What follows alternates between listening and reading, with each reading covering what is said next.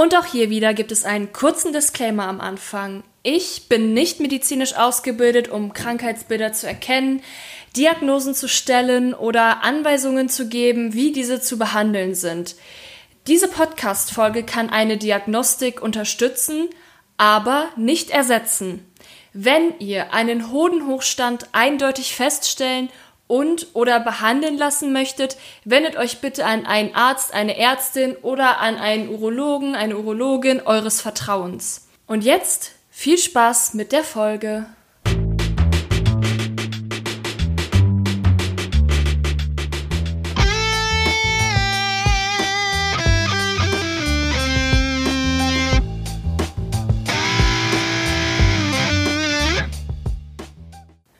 Moin moin und herzlich willkommen zu einer neuen Folge von dem sexualpädagogisch wertvollen Podcast. Ich bin Laura, bin zertifizierte Sexualpädagogin und heute beschäftigen wir uns wieder mit einem Thema, das sich von euch gewünscht wurde, und zwar mit dem Hodenhochstand. Und zwar klären wir in dieser Folge, was ist eigentlich ein Hodenhochstand, also wie entsteht sowas, wie erkennt man ihn selber welche Folgen hat er für die Gesundheit, wenn er nicht behandelt wird oder nicht rechtzeitig behandelt wird und wie er behandelt wird.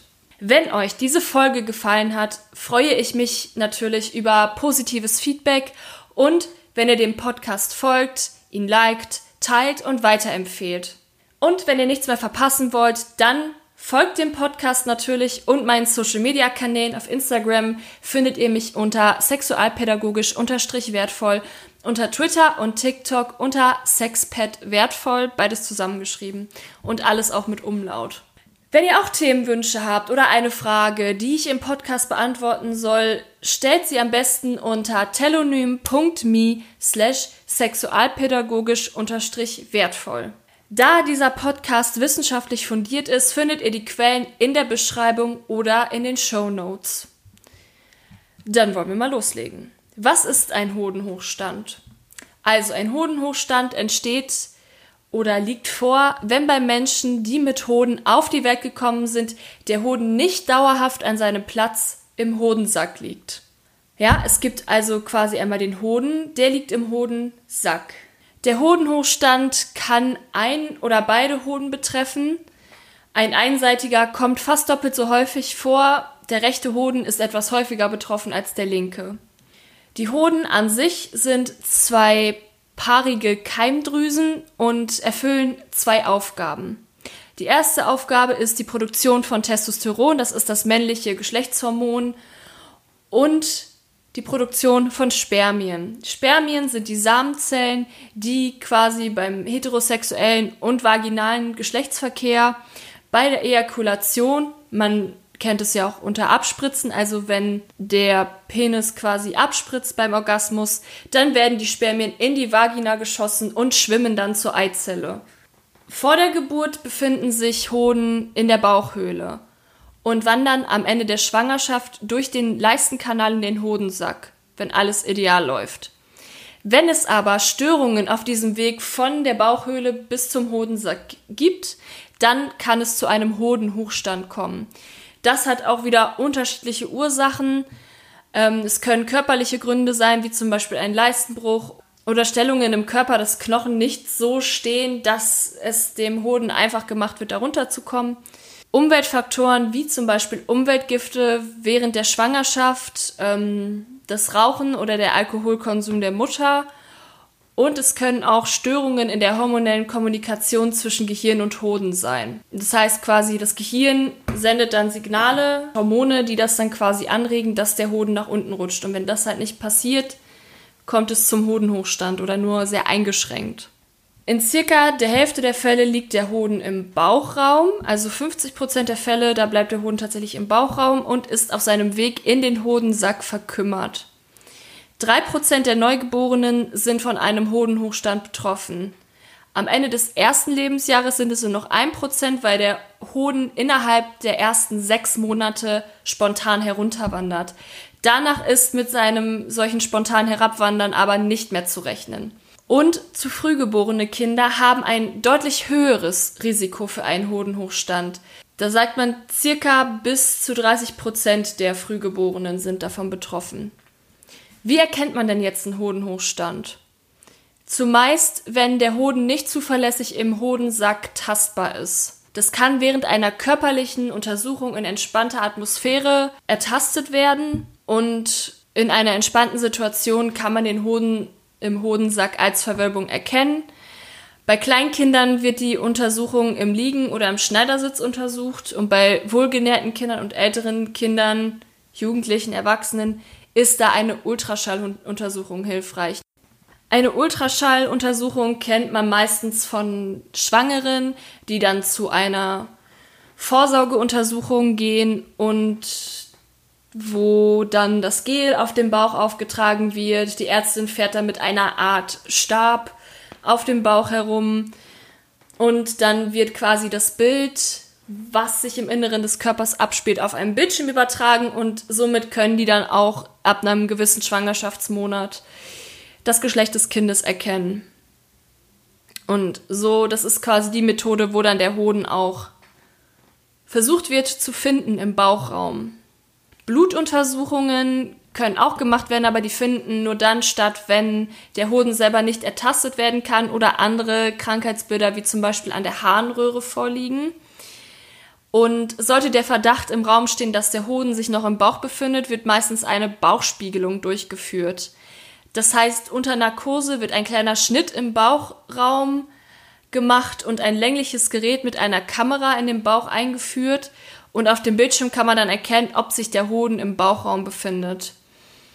Manchmal wird eine Kernspinnuntersuchung durchgeführt. Ich versuche es so ganz, ganz grob zu erklären. Man legt sich halt in eine Röhre und wird quasi durchgescannt. Ähm, es gibt unterschiedliche Formen des Hodenhochstandes. Es gibt einmal den Pendelhoden, der liegt, da liegt der Hoden die meiste Zeit im Hodensack. Weil die Blutgefäße und der Samenleiter nicht lang genug sind, rutscht der nach einer Berührung oder Bewegung oder Kälte in den Leistenkanal und spontan und von selbst rutscht er dann wieder in den Hodensack zurück. Zunächst ist da erstmal keine Behandlung notwendig, es sollte dennoch unter ärztlicher Beobachtung gestellt werden, denn jeder vierte Pendelhoden verliert im Laufe des Wachstums des Menschen an Elastizität und bleibt dann im Leistenkanal liegen. Dann gibt es den Leistenhoden. Da ist der Hoden in der Leiste tastbar und lässt sich nicht in den Hodensack herunterziehen. Beim Gleithoden ist es so, dass er in der Leiste tastbar ist, aber sich mit den Fingern herunterziehen lässt. Aber dann gleitet er auch wieder in die Leiste zurück. Den Bauchhoden habe ich vorhin auch noch mal ganz kurz angesprochen. Der liegt vor, wenn sich der Hoden nicht ertasten lässt, weil er im Bauchraum liegt. Es kann aber auch sein, dass nur ein kleiner und nicht funktionsfähiger Hoden vorliegt.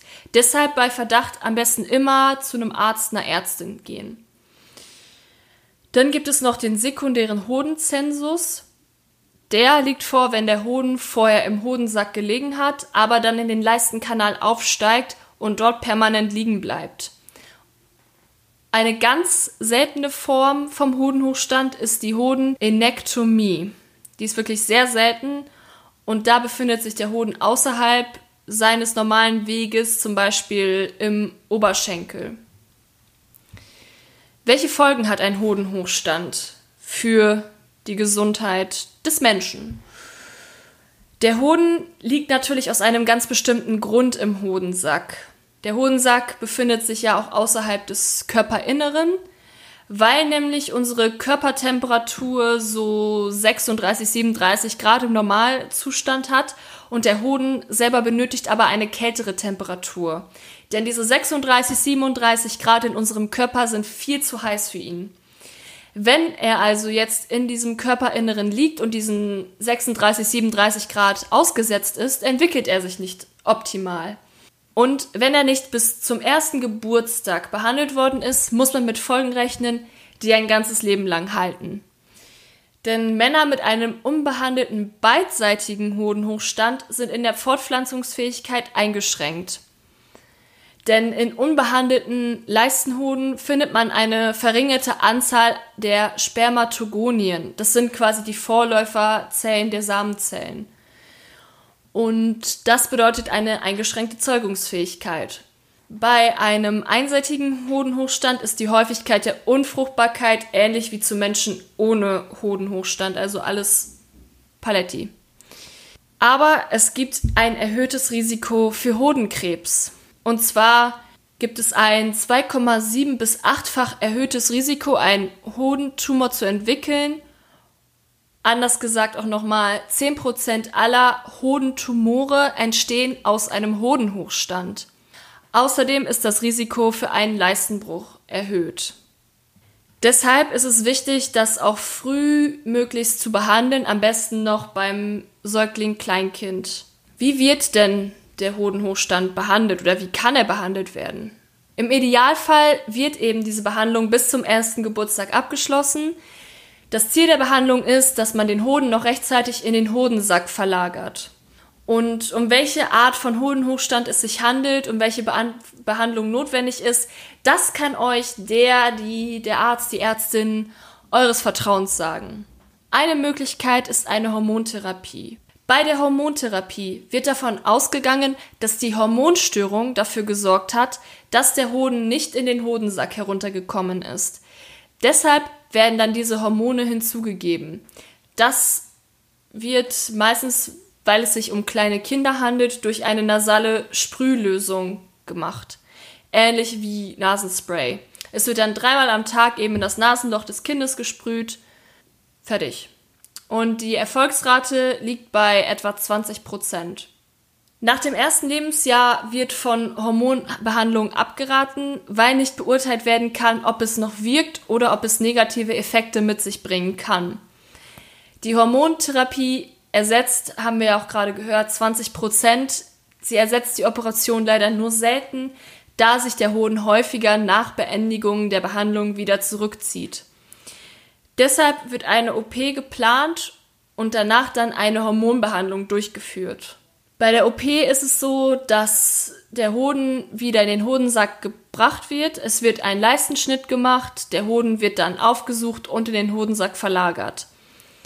Das ist eine sehr sichere Operation, die geringe Komplikationen mit sich bringt. Ein halbes Jahr nach der OP sollte ein Nachsorgetermin stattfinden es ist allerdings nicht ausgeschlossen, dass das Risiko für Hodentumore trotz angemessener Behandlung erhöht bleibt. Deshalb sollten Jugendliche, die eine Behandlung eines Hodenhochstandes hinter sich haben, die Hoden regelmäßig abtasten und dabei auf Verhärtungen und Vergrößerungen achten. In den Quellen habe ich euch auch noch mal ein Video verlinkt, in dem erklärt wird, wie man seine Hoden richtig abtastet. Das kann für jede Person, die Hoden hat, interessant sein. Vielleicht steht jetzt noch die Frage im Raum, was ist denn mit dem Hodenhochstand bei jugendlichen oder erwachsenen Personen? Wenn ein Hodenhochstand im Kleinkindalter nicht untersucht wurde, bei einer jugendlichen oder erwachsenen Person allerdings der Verdacht besteht, wendet euch an den oder die Ärztin eures Vertrauens, denn er oder sie weiß am besten, ob und welche Art von Hodenhochstand zu diagnostizieren ist und welche Behandlung notwendig ist. Das ist alles, was ich jetzt dazu sagen kann. Wenn ihr noch weitere Fragen zu dem Thema habt oder andere Themenwünsche, Fragen, dann stellt sie gerne unter telonym.me slash sexualpädagogisch unterstrich wertvoll. Ich bedanke mich für eure Aufmerksamkeit und habt noch eine schöne Woche. Bye bye. Und wenn euch das nicht genug entertained hat, kommen jetzt die Outtakes. Meine Stimme ist so pelzig gerade irgendwie. Erkältung kickt, keine Ahnung. Wenn euch diese Folge gefallen haben sollte, freue ich mich über ein positives Feedback. Feedback. Ein Feedback. Wowie. Wenn euch diese Folge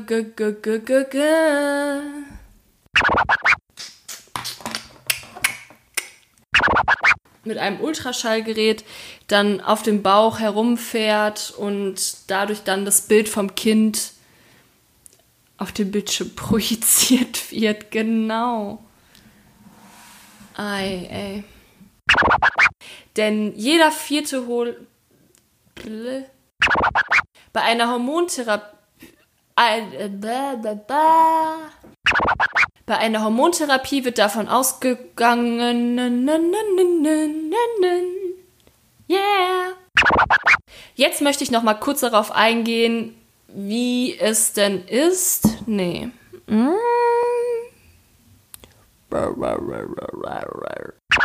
Er und sie weiß am besten, ob und welche Art hart.